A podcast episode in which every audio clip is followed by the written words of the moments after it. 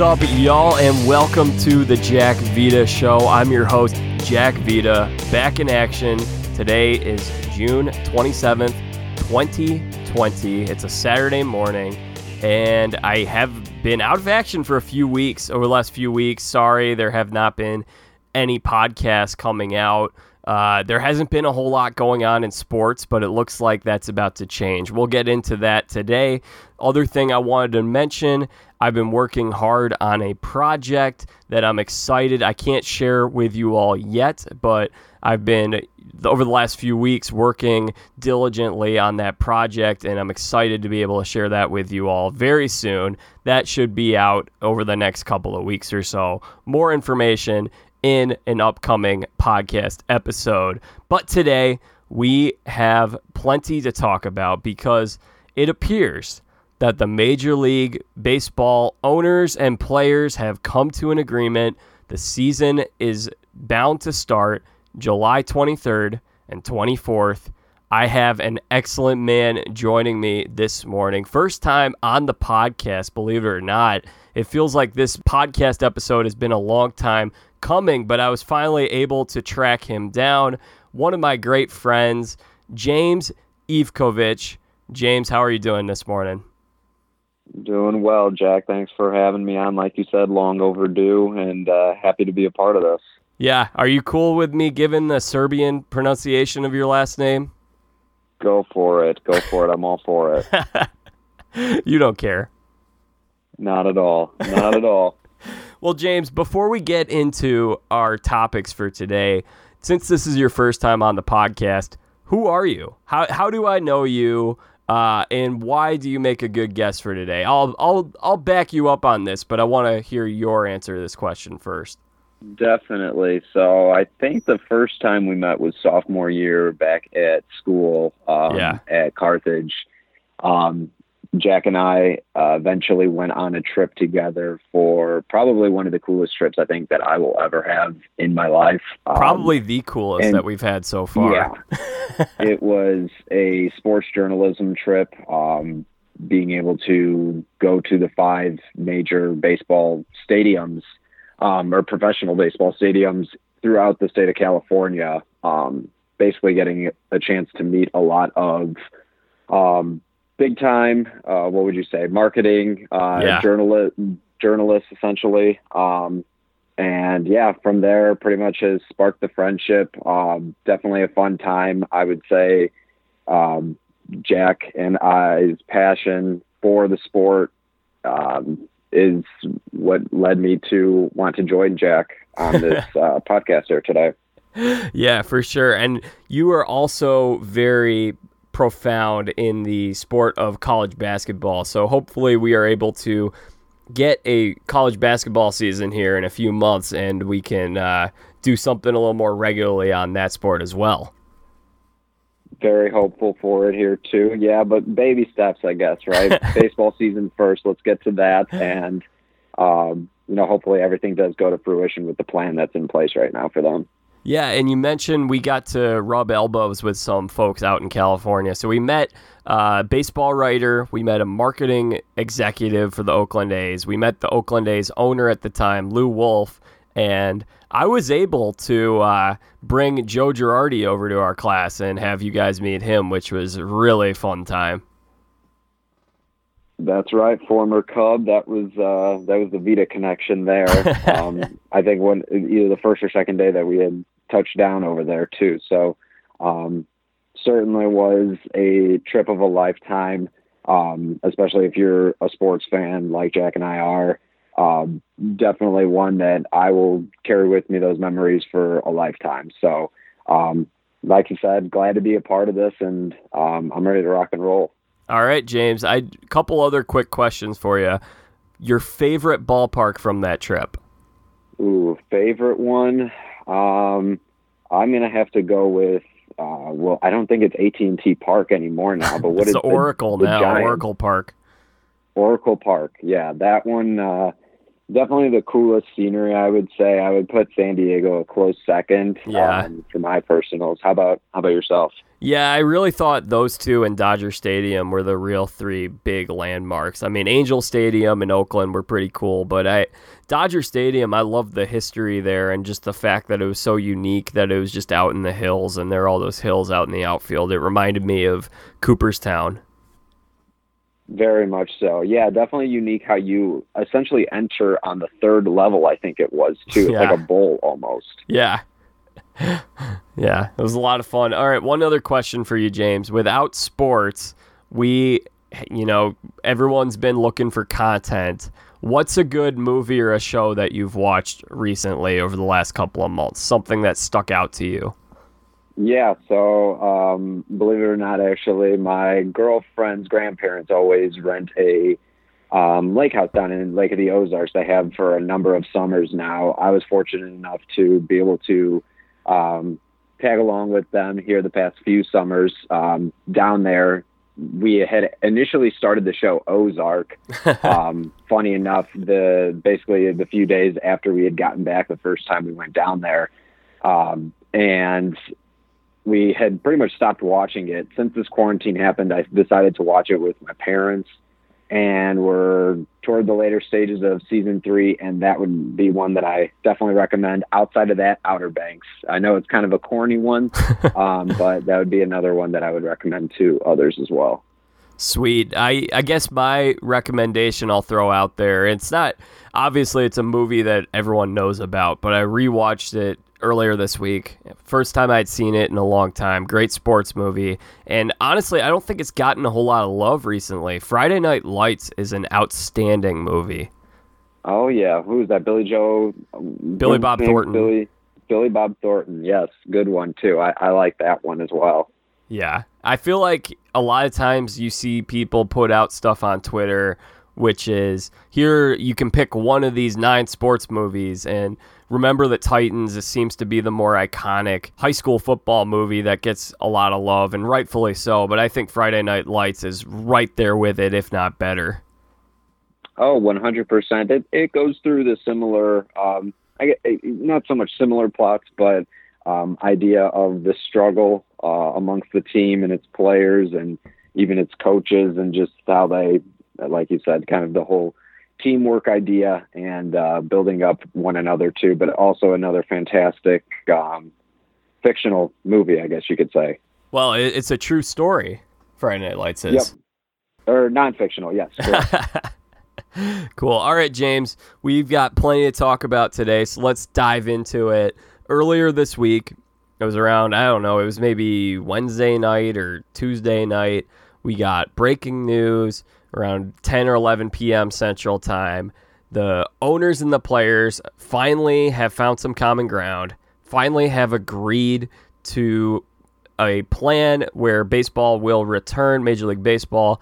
Tentatively, obviously, we don't know what everything's going to look like with our COVID 19 society and just where things are moving but it's it, I'm pretty encouraged I have reason to believe that we're going to start on time so I'm curious with that breaking news what was the what were your immediate thoughts what stood out to you Uh, yeah, sports are back. That was uh, definitely the first thing that came to mind. It was definitely excitement here. I know, obviously, over the past four months here, it kind of has been a very grim time throughout the world here. Um, you know, not really a whole lot of uh, you know positivity, like you said. And I know this is something that Jack always reiterates too, but just always trying to look at the, that glass uh, half full.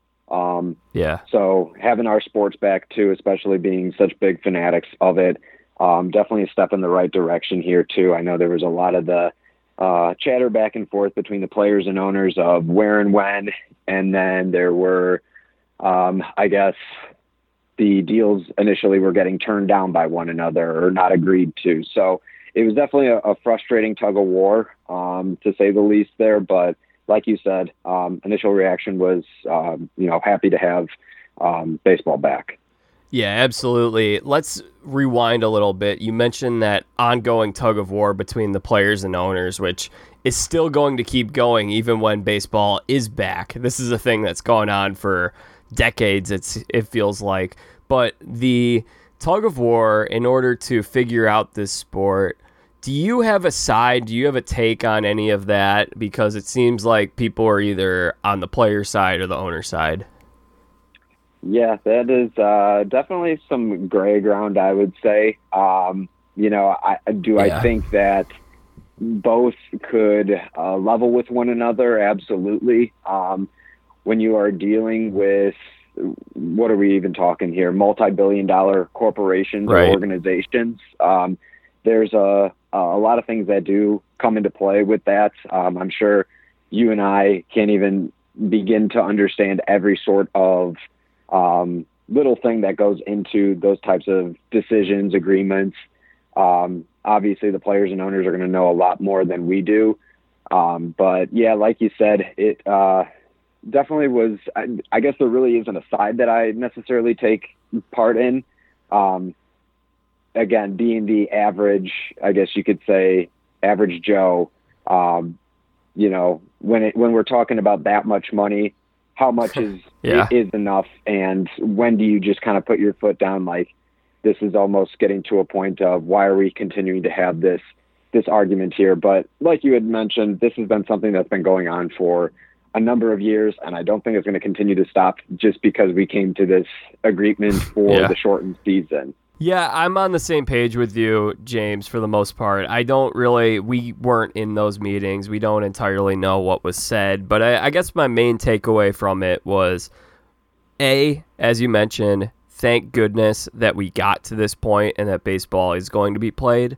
But having said that, B, I do think that they squandered an opportunity here potentially because initially they were talking about let's get back out there at the beginning of July. And now maybe maybe that isn't very plausible. Maybe that was never able to happen based on every all of the limitations and restrictions in certain states. I, I don't know. But let's just assume for the sake of this argument, let's say that that's okay. That they're they are in fact able to play on July 1st. So then you have three, four weeks where baseball is the only team sport in America that's being played. I guess maybe that's a little ignorant of me to say because I don't entirely know what the deal is with the MLS. But in terms of the four major professional team sports, baseball is a little bit of an opportunity there to be the only sport on and get some new eyeballs. Unfortunately, it appears that NHL and NBA are going to be coming back at the exact same time with that. And I would uh, 100% echo and agree with what you're saying. I think you hit the, the nail on the head, too. Um, I do think baseball, of those major four sports, kind of gets that vibe of, um, like you had mentioned, uh, sort of connecting with the older crowd as well. It's a big statistician type game, analytics type game where you know, it's very much so um, our grandparents and whatnot were continuing to follow it too. And it, the game um, certainly has evolved over the years, but for the most part has remained a constant, I would say, throughout, you know, the um, 70 plus years, over the last 70 plus years, I would say. Um, with that, too, like you said, kind of getting new eyes as well involved in it. I do think uh, the younger generations, younger crowds have sort of drifted away from that. Their attention spans aren't necessarily something that, you know, oh, I got to sit through these nine innings of what's even going to happen. Sometimes a ball is hit and whatnot. Um, so I do think, like you said, it was a huge opportunity for them to really regain, I guess, the popularity uh, from that standpoint here too. Um, I know even listening to some of the MLB Network talks um, with Harold Reynolds here, just talking about even this shortened 60 game season, how competitive these games are going to be, and how it is going to be literally a sprint rather than that 162 game marathon that you know we go through on an annual basis here. So I, I definitely think um, it's going to create for more of a competitive atmosphere, um, where, like you said, if you're if you're you know losing ball games within a week and a half, two week span, and uh, you're, you're not you know sitting pretty here. I think the example that they used last year was uh, the Nationals, who had started out through their first 60 games, 27 and 33. End of the day, yeah. they were the ones who ended up on top here. So it's going to uh, definitely create for, like I said, that sprint type atmosphere um, and something that, like you said, uh, you know, there was an opportunity there to um, really bring in a new crowd uh, for this and really get them enticed and um, being able to connect with them. Absolutely, yeah. I think it's going to be, as you mentioned, 60 games. That's 102 less games than we play in a normal season. That is insane. It, and it, it truly is. I know a big thing that they've been talking about is just the, um, uh, I guess, the big emphasis on the training staffs as well as those bullpens as well being two big things. I know we're kind of getting more so into like the the teams themselves now, but those are going to be a huge yeah. factor that obviously a huge factor when you are working with 162 games. But in a 60 game season here, you know, like we had mentioned here, things are happening quick. You got to make sure that these players are ready um, very quickly here too, and making sure that they are prepared and ready to play. And um, it, it's definitely going to be an adjustment, I would say. Um, for just about everyone. I know they had mentioned even something about the trade deadline being within two weeks of the start of the actual regular season, too. So a lot of changes, a lot of new interesting things that we're going to see as well. So um, I'm anxious to to get going and see more on it. Yeah, it looks like the trade deadline is going to be set for August 31st. 31st, uh, which so that's that's about five weeks later, but still, I mean, relatively to, I mean, you typically play those three and a half months to figure out if you're a buyer or a seller, and you might have to make that decision pretty quickly, which could be very fascinating to see around that trade deadline. Oh, 100%. I think a lot of a lot of changes even to some franchises. I know for instance, probably a subject for another day, but talking about the Cubs and Kris Bryant, that's been one that's been hanging yeah. out there and been a rumor for um, it seems like the better half of about two years at this point. So um, it will be interesting to see because a lot of the you know franchises um, these are franchise altering moves. So it, it will definitely be um, interesting to see what goes down with that.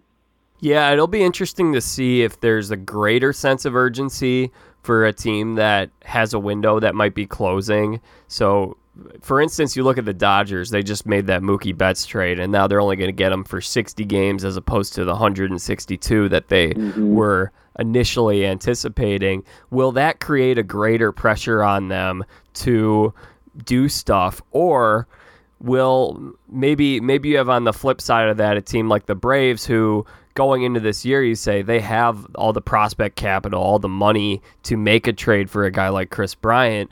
But if the season is so weird, maybe they say, look, this is such a fluky season.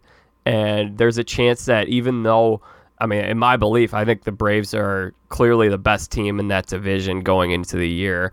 I know the Nationals won the World Series, and we can talk about that later. But I mean, you look at that team, they're just, they've won the division last two years, so much young talent, so much opportunity to really just continue to push that thing forward and make some bigger moves. But let's say, as you mentioned, they come out of the gate 10 and 15. Now all of a sudden they say, you know what? We might, we could get that Kris Bryant piece, but we're going to be here next year. So should we really go all in if we're only going to get 20 or 30 games out of Kris Bryant rather than a full I mean, obviously, rental players are only around for a shortened amount of time. And yes, you would get Kris Bryant for next year as well, but you would think that it'd be more worth your while and it'd be a better bang for your buck if you were getting that guy for a full 162. Oh, 100% too. I think, like you said, they're, that team is constructed very well, as are the Dodgers. I think those are almost um, a couple of the um, premier ran organizations year in year out. You see them drafting well. You see them going through the international pool very well um, with those signings too. Um, so, like I said, those those two definitely are. Um, I, I think you know asterisks, and, and when I also talk about asterisks, is going to be a lot about this season too, which a lot of people are going to be putting it similar to that of the uh, NHL season back in 2012, 2013 when they had that shortened year. Obviously, just different yeah. circumstances that were happening there, and you know, luckily our Blackhawks did actually win that. But um, yeah, yeah, no, looking at it even from this standpoint too, like you said, um, is it really worth it this year? Like you said about that that Braves team, Um, being a team that's constructed very well, a lot of very solid prospects here. A lot of things can happen. It is just very much so a fluky year. Um, I would be surprised to see those big name splashes, like you said, if it was a start similar to, like you said, hovering right around that 500 mark, maybe a little bit below, few games below. Um, definitely would be interesting to see what they would do. Um, I know, like you had mentioned, my first instinct would be probably put the brakes on, slow it up here, and yeah. let's regroup for yeah. a full 162 in 2021. Yeah, I think so. Let's talk about some of these changes that are coming to the league this year. And I have a lot of thoughts on these, but I want to make sure you get some of your thoughts in because there's a chance I go on a uh, several minute rant uh, at some point. So. Perfect. That works for me.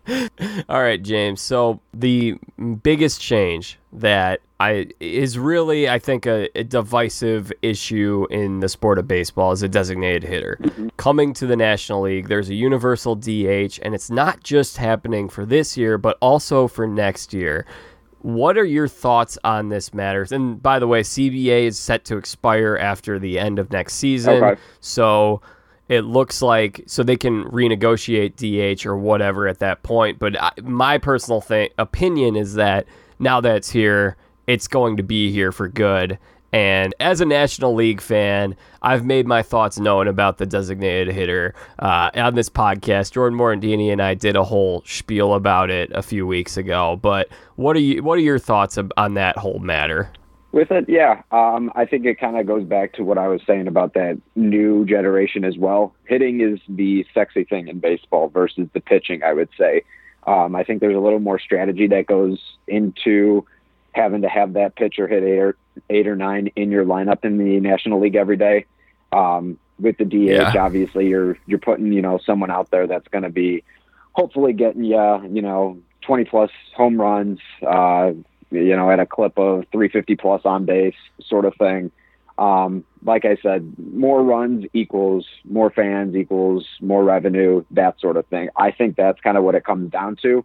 Um, like you said, this could simply be a trial run here.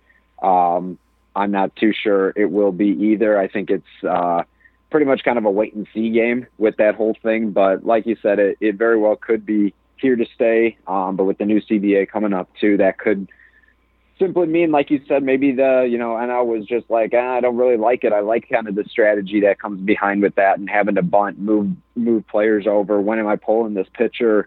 Um, that sort of thing too. So it will certainly be um, another interesting thing to keep a close eye on. Okay, here comes my uh, my tangent. So uh, pump the brakes for a couple minutes, sit tight, and uh, listen up. All right, let's hear it. Just warning you. Okay, so I've made my thoughts known on the DH, and uh, I'm not going to go into that today. I've I've ex- I've explained previously why I'm not a fan of having the DH in the National League. I'm okay with it being in the American League. Here's my takeaway on this whole thing.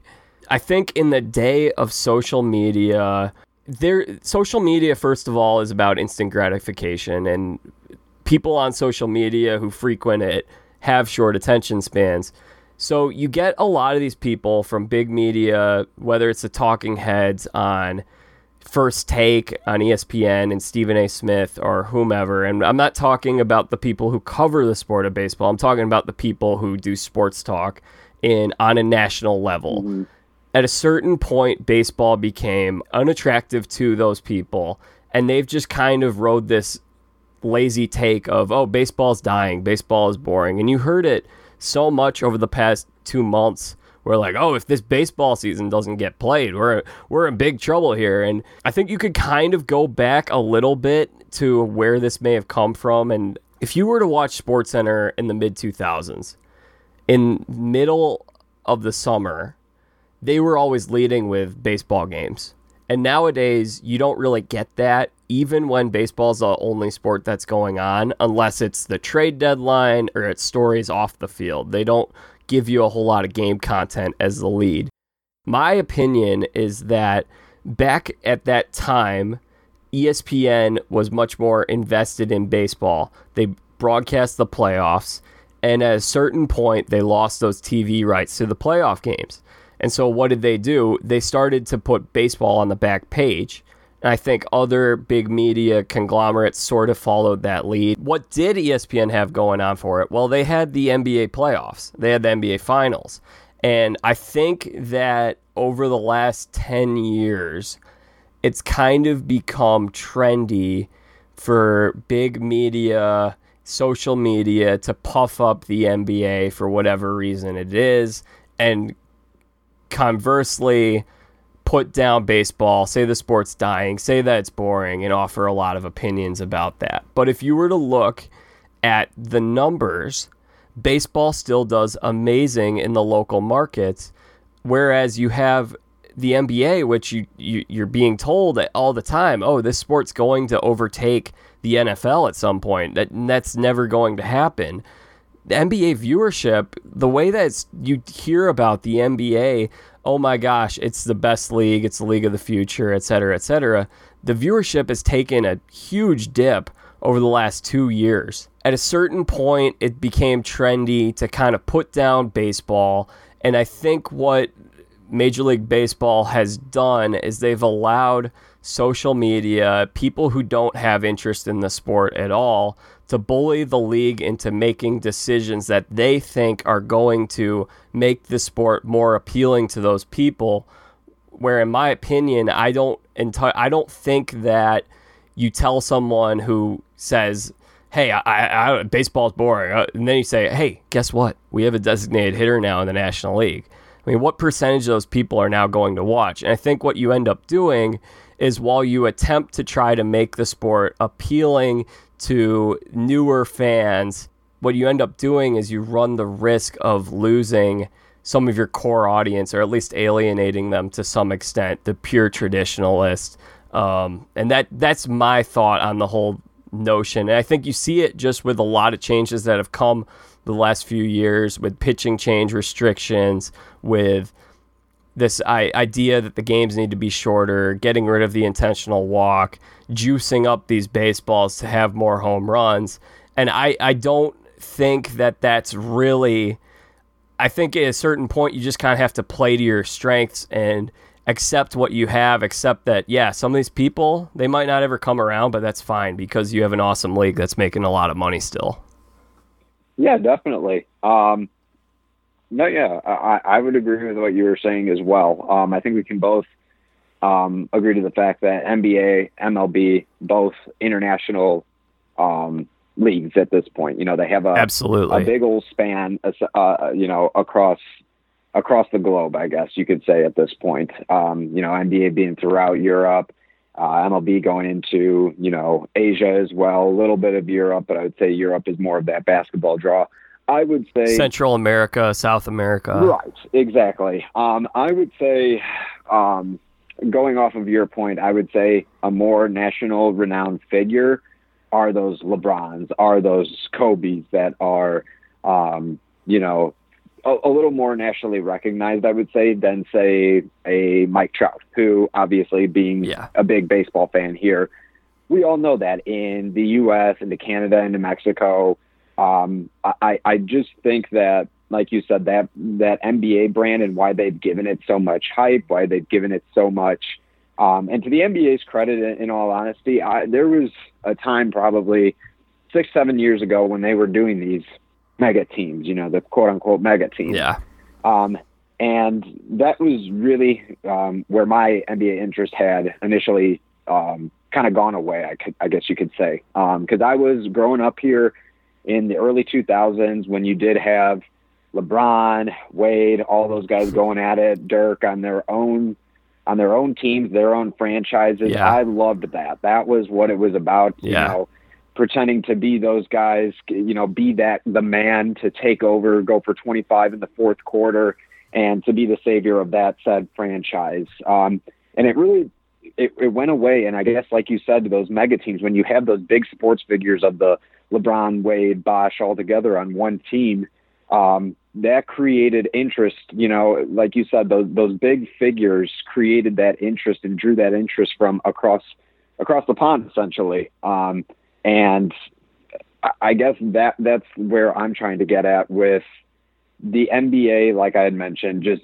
bigger figures, I guess you could say, from a national standpoint versus baseball, where obviously, like Yeah. you said, the Mike Trouts of the world. And in the early 2000s, it was Jeter, it was Bonds, and those were the the the nationally recognized within, I guess you could say, the Americas, um, for for lack of a better term here. So I, I do think the NBA's game stretched more globally. That's that's why it was what it was, like you had previously mentioned, and why they were kind of knocking around the MLB and whatnot. But like I said, to the NBA's um, defense, I guess you could say, or to their credit, I do think the NBA has gotten a lot better. Um, again, probably a subject for another day here, and I might be going off on a little bit of a tangent as well here, but um, no, I do think it actually has gotten a lot more better, better from a competitive standpoint as well.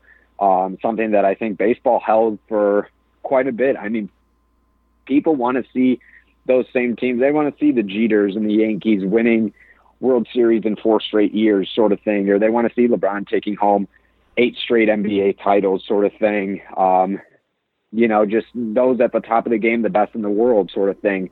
I'm I'm very much so. Uh, I, I love seeing that competitive nature, um, where you have Right. the new teams in and out of those, um, you know, World Series, NBA Finals type situations. Um, so that's why um, I have been, I guess, leaning towards baseball for as long as I have, just because of the degree of difficulty I think it is to um, Yeah. continue to repeat that success.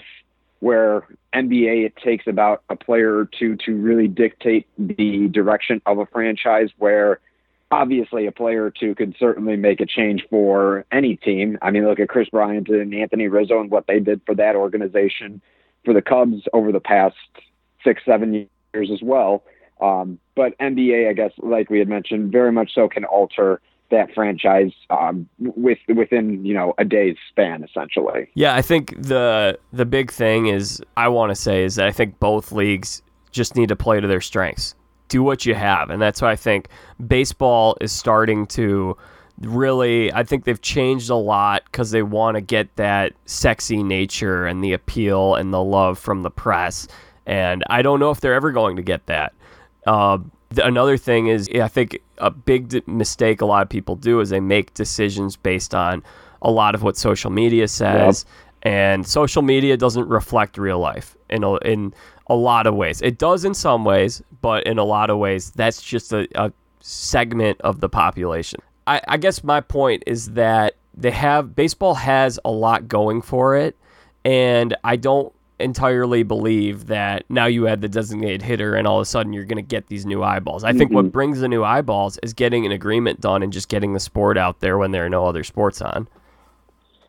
It'll be interesting to see what happens. Like you said, I do think the DH, um, in their eyes, um, pretty much everything that you've touched on already, though, but just the idea of, um, again, scoring runs is going to what's going to catch people's interest and eventually um, bring in that new crowd, I guess you could say. That's, I think, their idea at this point. And uh, pretty much just reiterating, like you said, though, too, I, I really hope that doesn't um, I guess be the end all be all, but like you had mentioned, MLB should just play to its strengths right now. Um, it's been working for eh, the better half of a century too, so um, why why change? You know, I'm a big proponent of if it ain't fixed, or excuse me, if it ain't broke, don't fix it. So um, we- we'll see what happens here. Uh, like you said, there's a lot of uh, adjustment period here to come within the next couple of months, and uh, we'll we'll take it from there.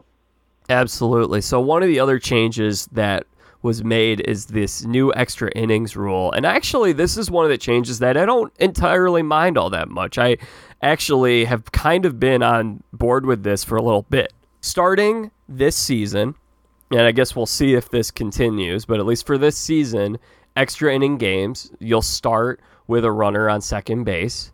And they've played around with this in minor league and fall league games. And basically, the guy who made the last out in the bottom of the ninth or top of the ninth is going to start on second base, Okay. and you could pinch run for him and take him out of the game if you want. Yep. I have thought for a while, you know what?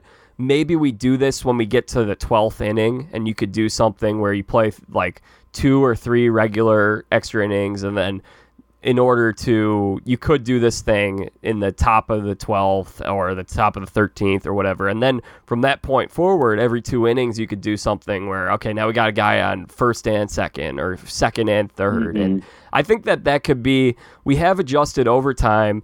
Like shootouts in hockey are one of the greatest things that we've added so I this is something that I I don't mind and I'm actually intrigued to see play out.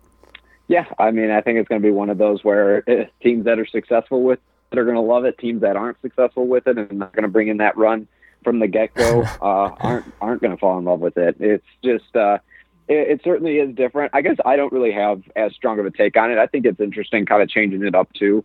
Um, with this, yeah. like you said, maybe implement this something in the 12th inning, you know, as the game sort of drags on too. Um, I, I, I do think at times going back to again where we lose some of the audience is on those back half of those later innings, those games that drag on at the two to two, and we're in the bottom of the 14th here type thing. Um, that's where I, I think that uh, we could definitely lose um, some of the fan appeal um, in situations like that. But like you said too, I, I do think um, I think it could be beneficial for for baseball. In, in all honesty, um, it'll be interesting to see how it plays out. Um, but yeah, like I said, I, I'm not like a super for, super against, and I think it'll be a cool um, little trial period as well. Uh, I guess for even a question for me too, is this something that they're just trying out again for the 2020 season here, or is this going to be something moving forward then too for them? Yeah, maybe it's something that they can modify and tweak where they say, we'll play the 10th normal, and then we can start the 11th with a guy on first, and the the 12th we have a guy on second, and we're still going. Now we got a guys uh, guys on first and second. Like I said, you could play around with it. I think that'll be that's something that I, I don't mind. I think the really the only problem with having the really long games, aside from depleting bullpen, which I think is something that teams can work around. There are ways to work around it I think the really big problem is just when they're a night game, when it's a seven o'clock uh-huh. start time and you're playing into the early hours of the morning.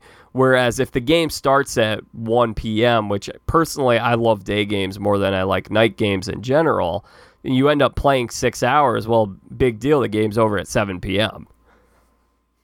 With those, yeah, um, I would agree with you 100% too. Um, I mean, basketball has the whole idea of the oh, what was the whole thing last year? Um, and I, it seems to be uh, uh, tip of my tongue here, like the overwork, overworking, or what did they call it? Um, with some of the way that the game load management, load management. Thank you. Yeah, with that uh, whole issue that they were going through too, and I, I mean, I could definitely see it even with baseball too. There's there's a ton of traveling that happens um, in in a very short span of time, like you said. And if you are going through games, like you said, in the wee hours of the morning here, finishing up at two, and you got that matinee tomorrow at at one thirty, that's uh, it's a tough rebound for sure for a lot of players too. So um, definitely uh, something interesting to uh, take a look at. Though. Yeah, we also have apparently no high fives, no fist bumps, no hugs no spitting or chewing tobacco. Gum is allowed. It's really hard to imagine guys being able to not do that. I don't know how effective these uh, rules are going to be. Are you going to have a, a situation where Yasiel Puig is suspended because he kissed one of his uh, coaches on the cheek, which he's been known to do? Interesting. I, to be honest with you, I didn't even know that. I wasn't looking too much into it, but I probably should have been. But that is uh, that's. I don't think a lot of people know about that. So it's it's the chewing of the gum essentially is what is allowed. Yeah. Okay. Interesting. So no dip and no no physical contact apparently. Wow. This is uh, certainly going to be something until we figure out how to eventually avoid all of this altogether here with uh, what's been happening over the past couple of months. I would think that it, to the point where you're traveling around together, at a certain point, you would be to, totally quarantined together. Obviously, these players are going to see their families too, and you want to be careful of all of that stuff. Yep. But I, I actually don't think that guys who are on the same team who are going to do a little high five or a fist bump.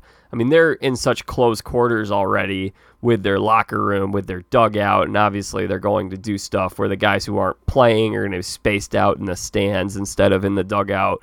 But personally, I don't think that's a big danger. I think maybe they could have instead of implementing this, maybe you aren't allowed to make contact with guys on other teams um, which would make brawls all the more uh, scandalous.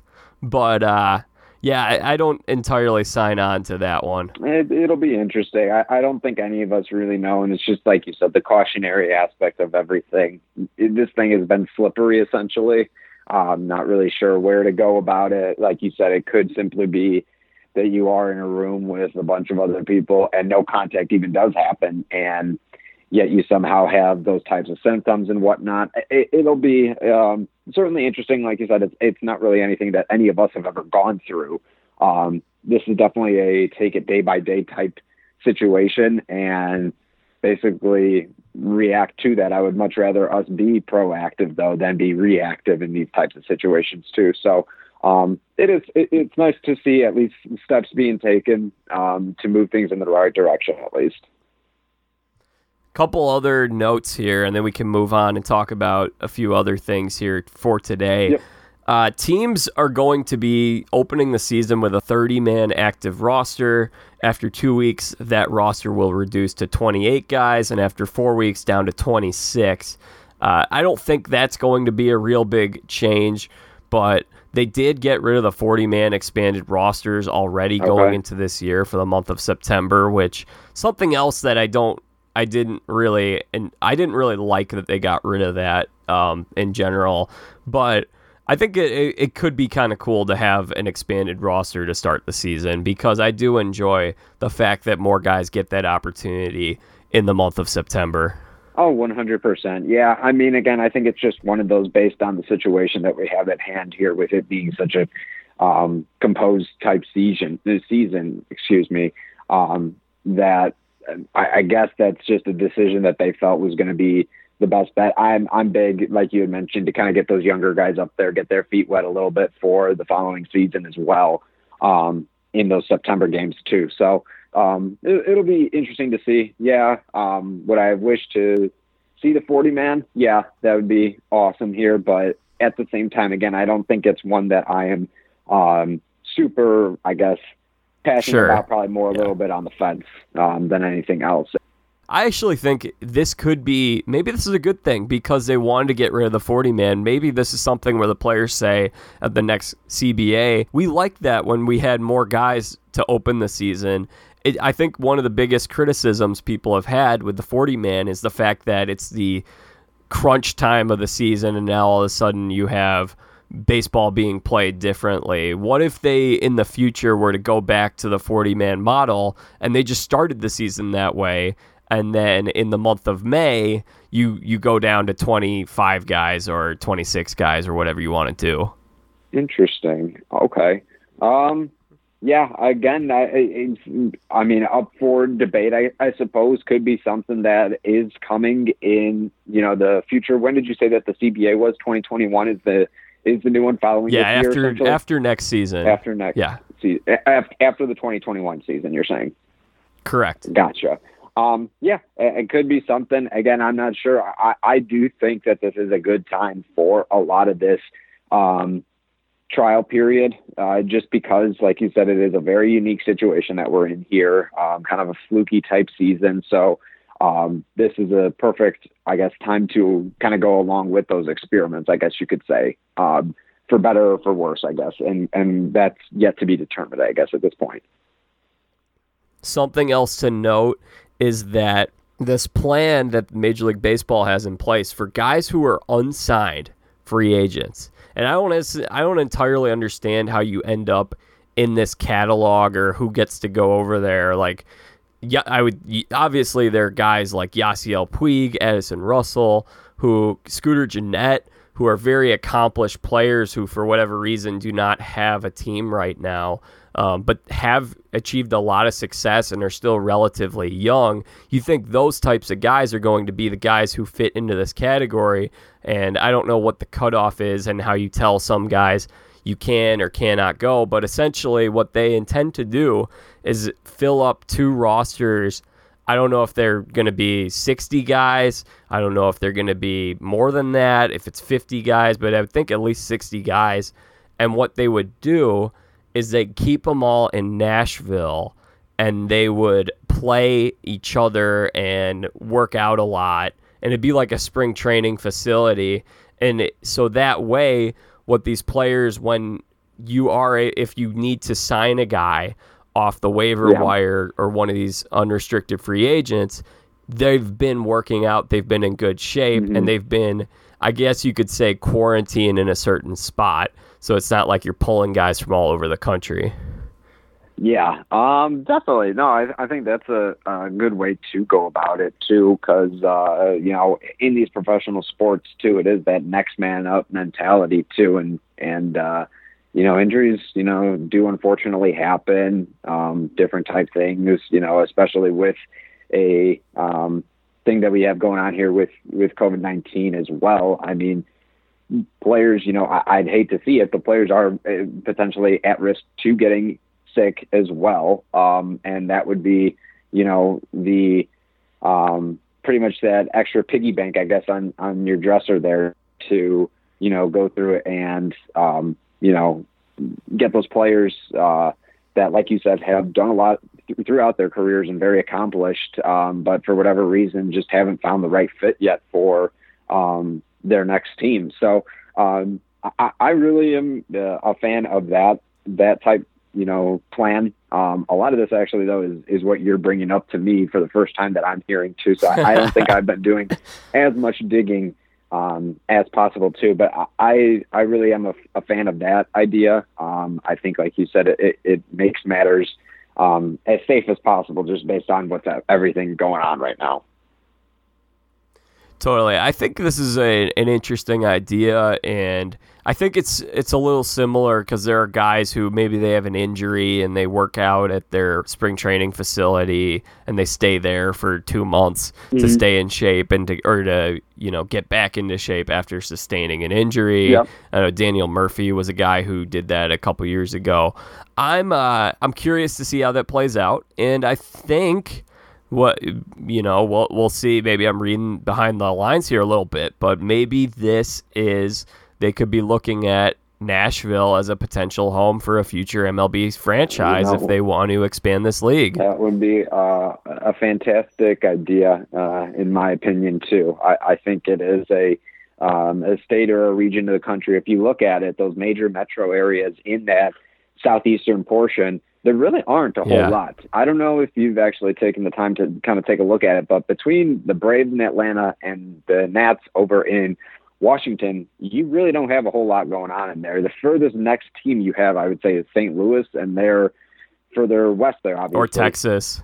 Texas, yeah, and even getting a little bit further south there too. But you know that Kentucky, Tennessee region, uh, the Carolinas, Oklahoma you know, City, Oklahoma City, yeah, it's that Midwest to Southeast type region where um, I definitely do think there is um, traction, especially because you look at even from a collegiate standpoint, the Southeastern Conference, the ACC, those are some big time yeah. competition that you have there um, and produces, I mean, top of the line type professional baseball players. Uh, I mean, yeah, you can name a bunch of them off the top of your head. Buster Posey over at Florida State or NC State. You've got Trea Turner. I mean, the, the names you can you can list those off for days too. But I, I definitely do think um, interesting enough, like you said, I, I, would not be opposed to that one bit here too. Obviously, I'm I'm not a huge fan of having an odd number of teams in the professional sport. However, I think that is something that they can easily hash out and add number 32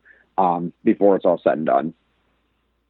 Well, I think what they could really do here, and this has been talked about a lot, um, and we won't, we don't have time to get into the whole uh, meat and potatoes of it today, yeah. but I think the NFL has a good model 32 teams, four divisions in each league yep. or conference. And what you're able to do is once you get to 16 in each league, you can limit the number of interleague games where I thought interleague was a lot more exciting when they had a showcase series back when it'd be like here's 3 or 4 weeks in June or May and you get some of those games, but when you have it going on all the time, it loses some of its luster and now they've added the de- the designated hitter, so maybe it doesn't mean as much, but it what you can do is once you have 16 in each league, you don't have to have everyone in that league can be playing someone in their league at all yeah. times because you can have you have 8 and 8.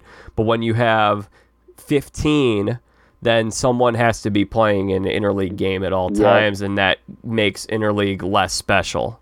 Yeah, I would agree with you too. I, I do like that idea. We're, that'd be getting into a whole nother spiel here with, uh, like you said, with the playoffs and stuff like that in that format as well. But it's an interesting thing to definitely play around with for sure.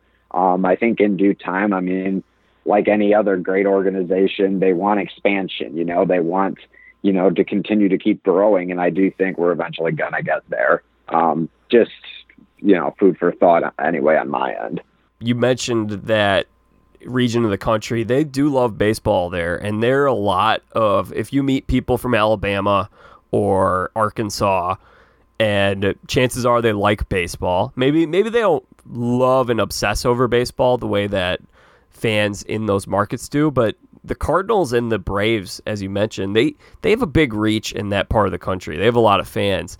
And so if you were to put some teams in that area, I definitely do think whether it's San Antonio, Oklahoma City, Nashville, and even if you were to expand and let's say you went out to Buffalo, we've seen, which is a totally different part of the country, but we've seen how passionate those fans are. I think there's a lot of uh, potential markets here to choose from. It's cool. It's it's a fun idea to play around with. I definitely think. Um, potentially, some of the I guess caution on the side of those regions that we had mentioned as well could be, like you said, the the St. Louis Cardinals, the Atlanta Braves, kind of bigger, um, nationally recognized names, I guess you could say, throughout the sport of baseball. Um, and maybe that's their fear is that they wouldn't be able to um, attract, like we had mentioned, that new brand of whatever that new team or new city would be because that region has already been saturated by those fandoms of, like you said, Atlanta and St. Louis. But it's yeah. an interesting um, take for sure. Um, I, I would not certainly be opposed to it, though. Yeah, it might take a little bit. If let's say they did go to that one of those cities and they have all those fans already, well, you're going to absolutely want to go to the games because you love baseball, right. and then you you start by adopting them as your second team, and then eventually your kids are going to be fans of that yep. team, and then you build up that yeah. big fan base. Absolutely, and I'd say even throughout our times here too, you look at the, um, I guess the different teams here. Vegas Knights, for instance, in the NHL, kind of one of those teams that are still oh, they're yeah. still getting their feet wet.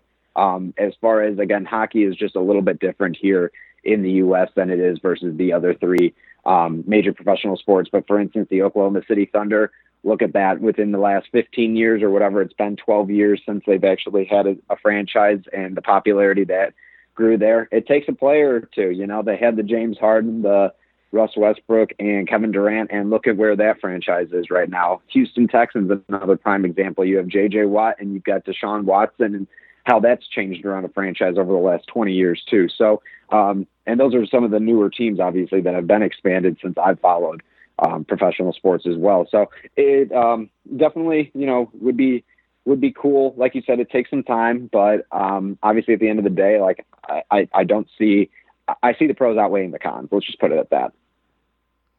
Yeah, definitely. All right, our last MLB related thing for today, unless you have something else, and we can maybe talk Perfect, about yep.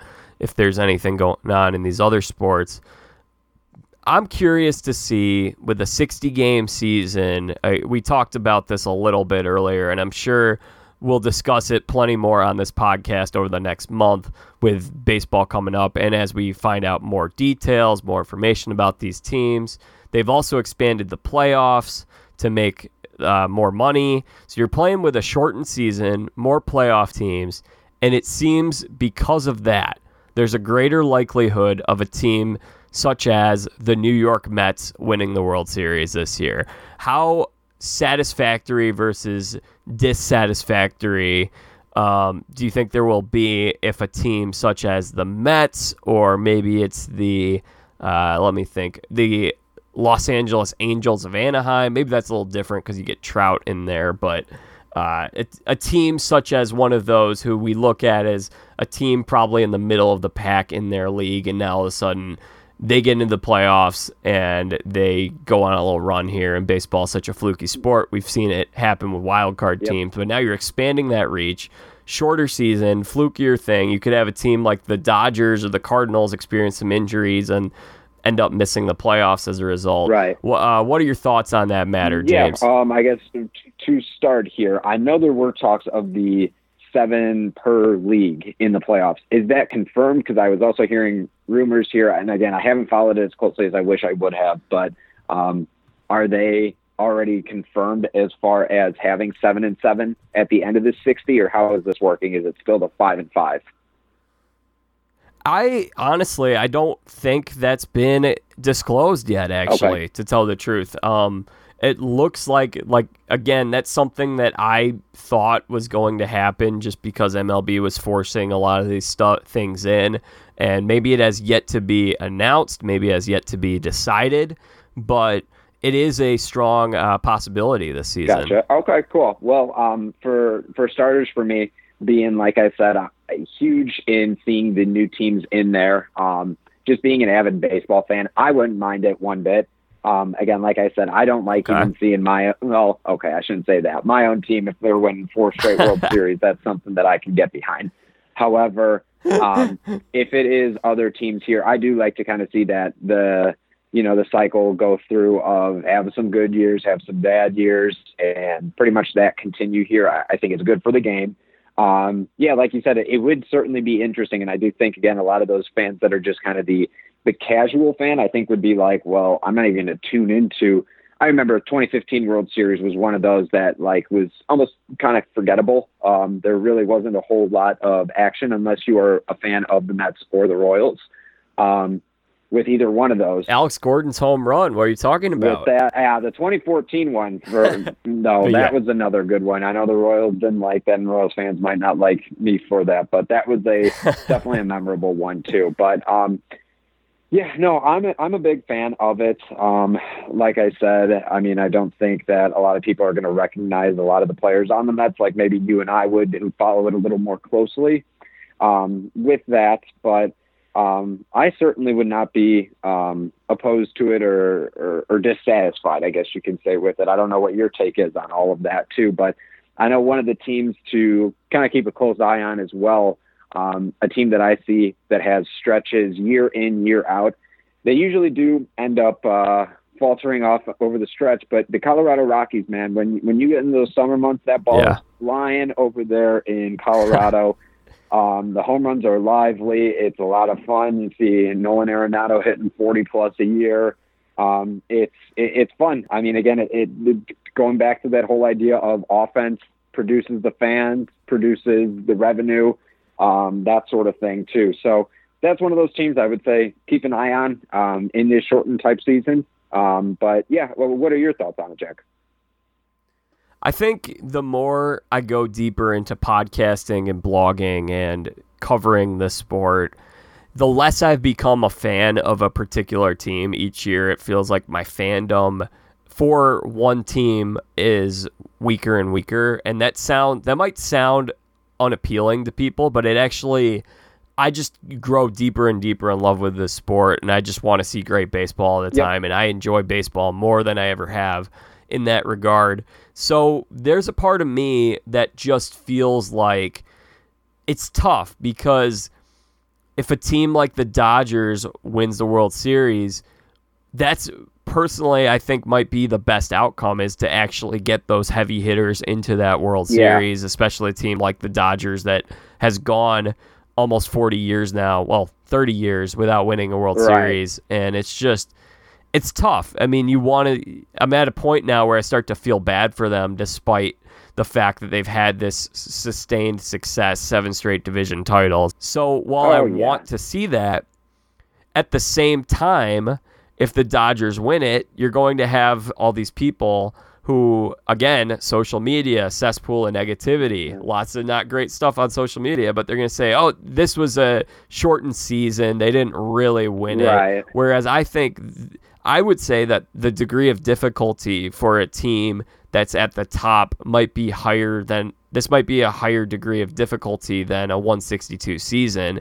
because when you're an underdog, the best thing that can happen is to have a smaller uh smaller season, Yep. smaller opportunity. Yeah. If you're if you're going to play a pro golfer in golf, James, you only want to play the guy one hole because you have a better chance of him shanking something and something happening there. But if you play 18 holes, he's going to smoke you. NCAA tournament, another example. You think that yes. you think UMBC beats Virginia if they play them 20 times? I think 19 of those times we know the result of that one. Got them on a good day, Yeah. sort of thing, you know? So um, I would agree with you on that, too. It, it's fun. Like I said, I just enjoy seeing those. Uh, those teams, like you said, though, um, there are a lot of times I even look at the 2012, it was the the year that Dirk finally got his um, championship ring in the Mavericks. It seemed like for the better half of the 2000s as well. Um, again, going off track here, but NBA, you know, he was.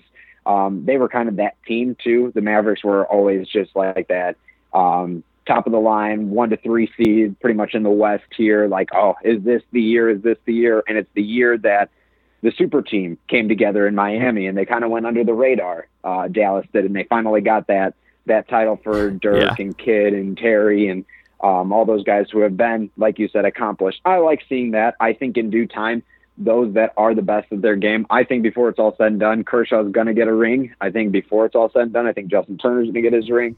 Um, Bellinger, same could be said there. I am a big proponent of if you are at the top of your game at one point or another, you're going to find your way to there. I know there are the, you know, the silver linings and all of that, like the, the Marinos and whatnot, but, um, yeah, uh, I, I, I get what you're saying with that, where it's a point where it's like, okay, seven straight division titles here, and you guys continue to find ways to kind of fumble it, fumble it away, I guess, for for lack of a better term. But um, I, I know exactly what you're saying, and the degree of difficulty. I think again, um, you and I being big baseball fans know just how difficult it is to a hit a baseball in general um, when you get to that Yeah. type of level, but yeah, the degree to difficulty, I don't think if you're playing 162, if you're playing 60, it's it's still going to be a grind regardless, because everyone else is going through the same exact thing you are too. So it's essentially being the best of the best.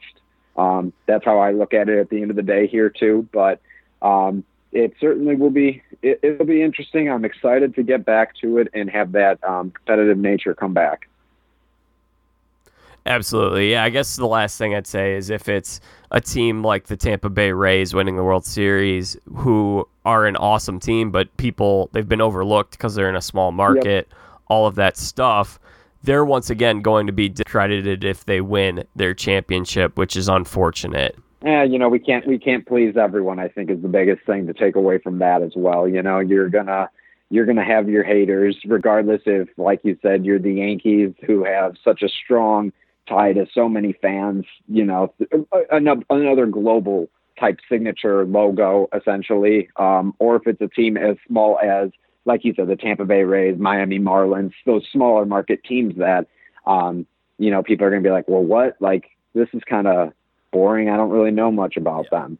Well, I think I guess what I'm trying to make that there's a difference between teams like the Braves, teams like the Rays that might not get as much attention, but if you're a real fan of the sport, you know Yep. how good they are, and then a team such as uh, the Mets, or I just keep coming back to the Mets.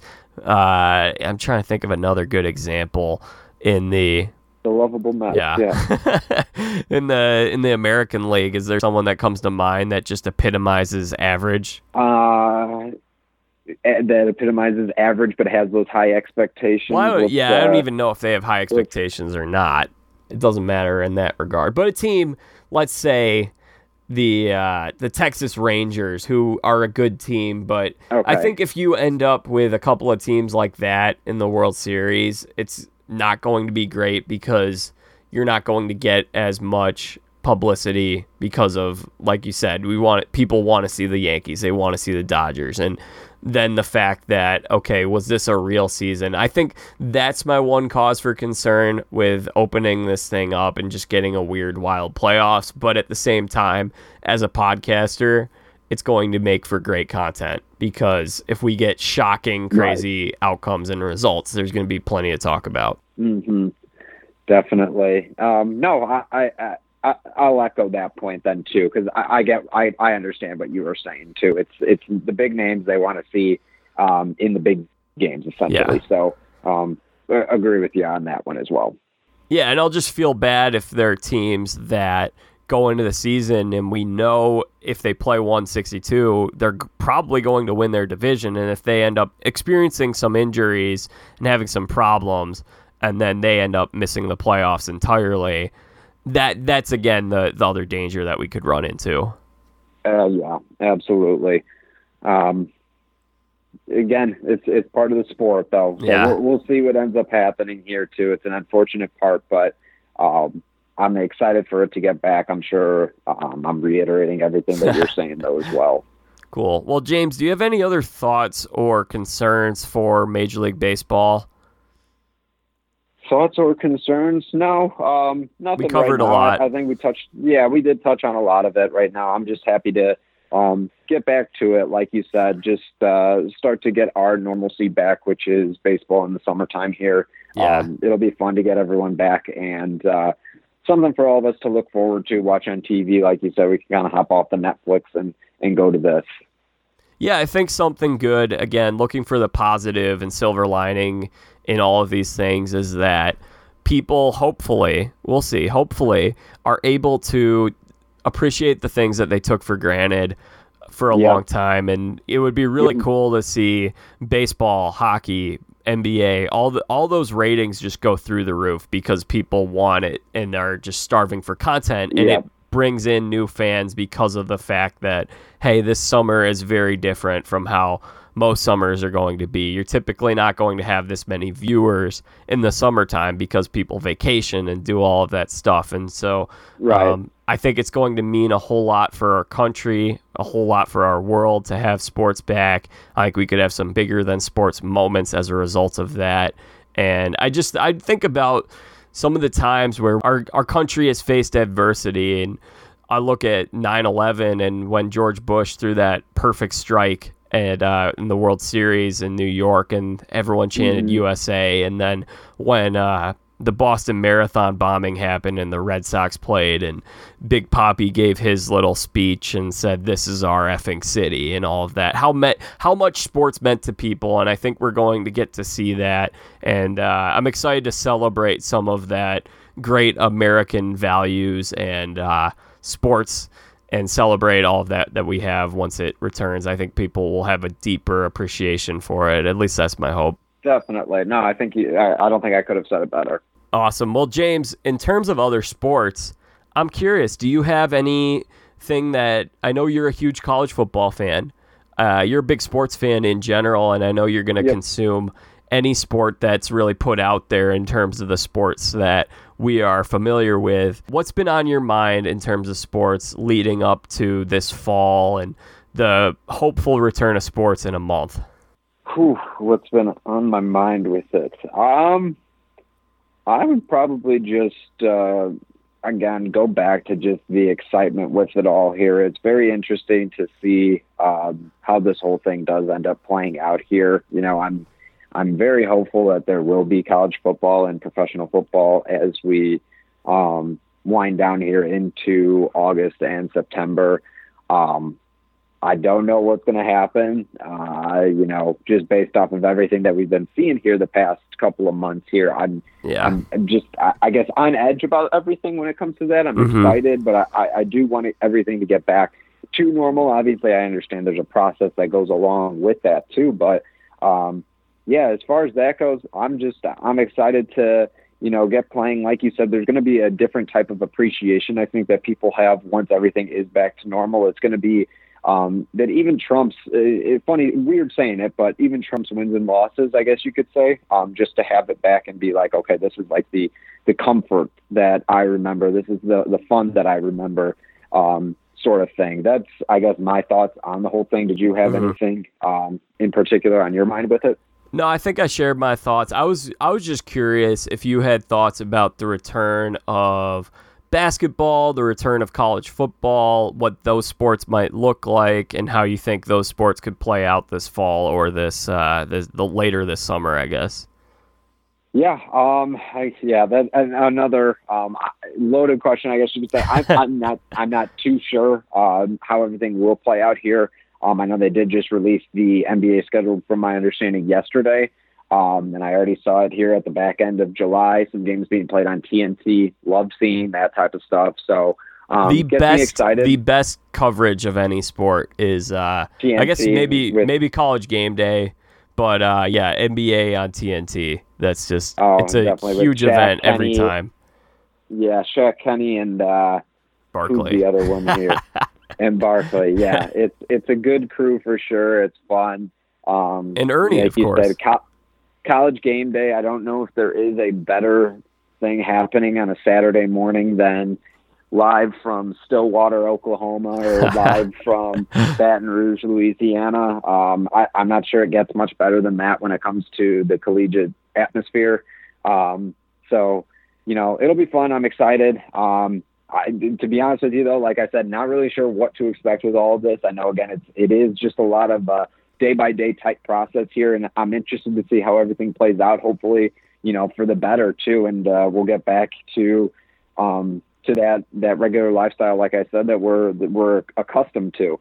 I think it, it could be better than regular. I think part of it is the fact that we've looked at a lot of what we had as regular and mundane, and now we're going to have an even greater appreciation for the things that yeah. God has given us and blessed us with. That we're not going to look at it as regular. We're going to look at it as extraordinary and how uh, how great we've had it in this country for so long. Because there are countries uh-huh. that have had to live in fear and have had worse issues than what we've had over the past few months. Oh, like yeah, I, like you said. I mean, I, I, again, I don't know if I can reiterate that anymore, but yeah, the the appreciation for the game is going to be a lot different, and it's going to be a lot better. I think. Yeah. All right. Let's talk about this college football thing for a second here. I haven't been following what the return of all this stuff is going to look like, what the latest news is. I basically just pop out of the woods whenever there is significant news. I do know that every single SEC school is planning to be back on campus, has a return yep. date. I think that could be that's a good sign. I do think if there's one conference that's going to just say, "Look, we're going to make these games happen. We're going to play. Right. It's the SEC." And yeah, it just means more. Yeah, and you have to think that if the SEC does it, I mean, how much of a stain is that going to be on a Big Ten program that wants to recruit guys in the future if they were to not play this year? If they're, you look I, at, oh, well, the SEC is going to play. Yeah, no, I, I do think there are going to be obviously those those implications. Um, again, those athletes and those these prospects, these high school kids that are getting recruited, um, obviously know what the Ohio States are all about, what the USC's are all about. You know, the Miami, Floridas, and whatnot here too, and they're not going to obviously get the same recognition as say the SEC schools. With like you said, if they're the only ones playing right now, they're going to be the ones that are going to be watched.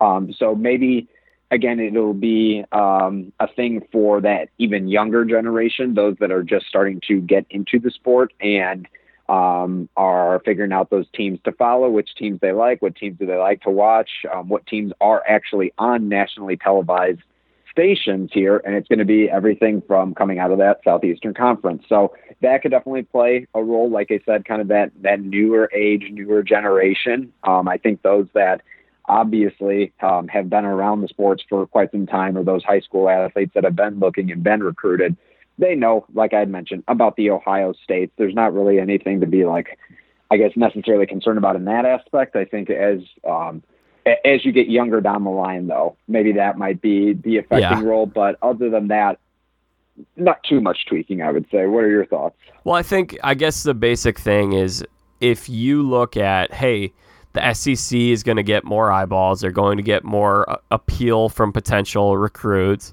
and all of that type of stuff, they're going to make more money.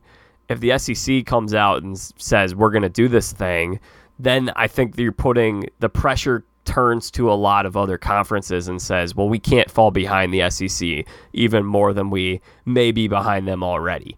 And that's where I think that you might need someone like the SEC to just come out and say, here's our plan. And then I think once that happens, other conferences, other programs could follow suit. Let the dominoes fall where they may. Yeah, yeah, exactly. And like you said, I don't think even if you do have, you know, the rest of the leagues playing, we know who the top league is. Like that is the SEC. It has been for the past decade. Um, I don't think a lot of people see that letting up or changing anytime soon at the moment here either. So um, I think regardless whether or not, like you said, if you have only them playing or not, they're going to be probably the most followed after conference to begin with. So um, how much does that really implicate things, you know? So it remains to be seen. yeah, for sure. I, I do wonder what college game day could look like this fall. I mean, obviously, no one knows what the timetable on all of this stuff for COVID 19 is going to be. Yep in terms of crowds gathering and all of that stuff? Are they going to try to do something where maybe they go on campus, but they can't really have fans following them around and have that big crowd behind them? Or maybe there's a way that they can socially distance the people out, like some of these theme parks are doing, where they're going to put tape down and say you have to stand six feet apart. I don't know, but uh, I I definitely just want to get back to that Saturday morning college game day feel because sometimes during this quarantine period, including this Saturday, I just turn on my recordings of college game day and watch it for like a half hour and just get pumped uh-huh. up and listen to that great right. uh, John Rich song. Love it. Love it. No, that's um yeah, it, it, like you know, like we touched on, everything's going to be a little bit different here. Um and you know, um, pretty much taking it day by day to see what the actual outcome is going to be come, you know, Saturdays in the fall. All right, James, I feel like we've covered pretty much everything we could. Did you have anything else that you came to the podcast ready to discuss? No, that uh, that about sums it up here. I think it was a good discussion here. Um, always good breaking down the film with uh, Mr. Vita here. Um, it's been a pleasure. Um, fun to listen to you. I do think, obviously, you know, this is right up your path and right up your alley. Um, even moving forward here as you you know progress your career as well in it. So um, well done. And it was an awesome first time listen and join in the discussion as well. Um, on a you know cool and exciting topic here that we have coming up here. But no, very appreciative to have been um, a part of this and been on um, as a first time guest. James, you had an excellent debut outing. It's like you went seven innings pitched, we had to take you out because of the pitch count. We couldn't let you go the whole way. We gave up no runs, four hits, uh, and we won the game. That's that's pretty much what you did in your debut outing, and the sky's the limit now that you've made your debut on the Jack Vita show. A little bit of a tip of the cap as I walk back to the third base dugout there to the fans, you know, give them a nice little wave. Now I can appreciate a good sports analogy with that too. It's been awesome, Jack. Again, um, I think you know this is something right up your alley too. So um, glad to have been part of it, and thank you for letting me be a part of it. Yeah, my pleasure, man. If we had a game ball, I'd be sure to give it to you. Uh-huh. Thank you, Jack. Without getting my germs on it, of course. Right, of course. I'll, I'll spray it down a little bit with some disinfectant. well, let's definitely have you back at some point. I'm glad we finally broke the mid in and you uh, got some run here. We'll do it again sometime later this summer, maybe in the fall when college football, yep. college basketball returns. Uh, if we don't get sports for a while, maybe we'll just come on here and talk about a classic sports movie or something like that mm, instead. Why not? Why not? Can't beat that. All right, James. Uh, would you like to throw out your social media handles or anything of that nature? Is there anything you'd like to plug or promote while you uh, are shown the door here? You know, Vita, if I knew what they were, I would throw them out there. I'm, I can not say that I remember them off the top of my head, though, too. So um, I'll let you feel free to do that uh, if you need to. But um, no, I'll definitely be throwing follows. Look for a guy named James Ivkovic. It's a Serbian last name, and we'll go from there. Did I pronounce it your last name correctly in terms of the Serbian pronunciation? Ivkovic would be yes if we were in Europe and in Serbia there, but um, no, no. I guess super strong ties. My dad was born in Germany. Um, obviously, it was Yugos- Yugoslavian last name, which is now Serbia. So, um, yeah, I, I'd never been there. Can't speak the language. Don't really know much about the culture. So, um, just fortunate enough, I guess, to have a cool last name that all of my teachers in elementary school would always butcher on the first day of class. So, Well, I like I like the Serbian pronunciation. It makes you sound like you're like a six foot six shooter that comes off Oh, the bench and puts the up like international stash in the draft in the second round. Yeah, yeah. one of those. And Marval Marval Ivkovic, yes. yes. Oh man, that's a signature right there. That's a signature, Marv Albert. Uh, in fourth game, under thirty sec, fourth quarter, under thirty seconds. That's a that's a prime time. Uh, who who does another one? Who does the bang? Who who is that one? Uh, Oh, he's Mike on Breen? ESPN. Yeah, Mike. Yeah, he's another funny Yeah, I, one. I don't I don't have a Mike Breen impression uh, ready for you, but I could do Ernie Johnson. That's all. What's what's your Ernie? Ernie Johnson here, back for halftime of TNT. We are back in action. Sir Charles Barkley and uh, Kenny and, Ch- and Shaq. Uh, what'd you see there in that first half? Oh, that's terrible. That's just terrible. Terrible play. it's good. That reminds me of 2K as well because they got them on there as well. But that's uh, that's a fun time. Very good impression too. Jack Vita. If you need a Marv Albert expression, go to him. All right, all right. I'll save the impressions for future podcasts. I'll try and bring them out a little more for you, buddy. Can't spill all the beans right now. all right, James. This was a blast. Uh, take care, kid. Come back soon. Sounds like a plan. Thanks so much, Jack. I appreciate it. All right, everybody. James Ivkovic. What an outstanding outing from James. So glad he was able to join me this morning on the Jack Vita show to discuss the return of baseball and also a little bit of other sports in there as well. I really am optimistic and hopeful. I know that it's recently just been a stressful time for a lot of people, and we're all kind of itching to get back to living in quote unquote normalcy. But I do trust God. I know that God will bring us there eventually. God is doing awesome, great, amazing things right now that does not make the news. Sometimes we don't know about these things, but God is working miracles at all times. We have nothing to be afraid of, nothing to fear. God loves you. God cares about you. And God is going to protect you. I believe that message to be true, and I hope you do as well. As I mentioned at the top of this show, I've got some other stuff coming up.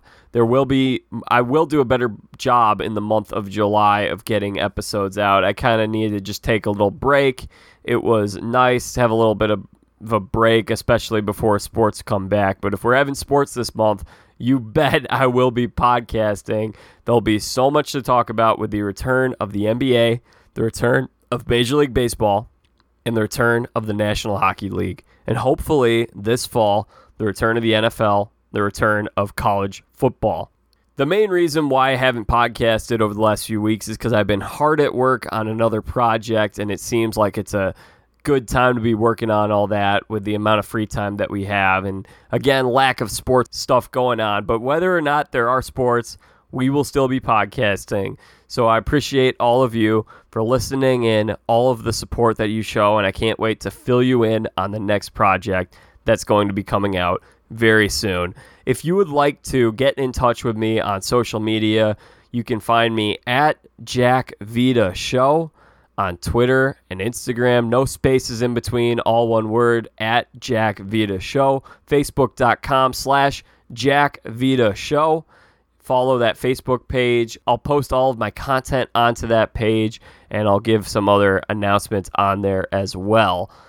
It has been an awesome time today, and I hope you all enjoyed this episode. If you enjoyed this episode, you'd like to hear more from the podcast, please subscribe to the Jack Vita Show on Apple Podcasts, Stitcher, Spotify, wherever it is that you listen to this podcast. Hit subscribe and please leave a five star rating and review. Write a few kind words. It goes a long way for this podcast. It would mean the world to me.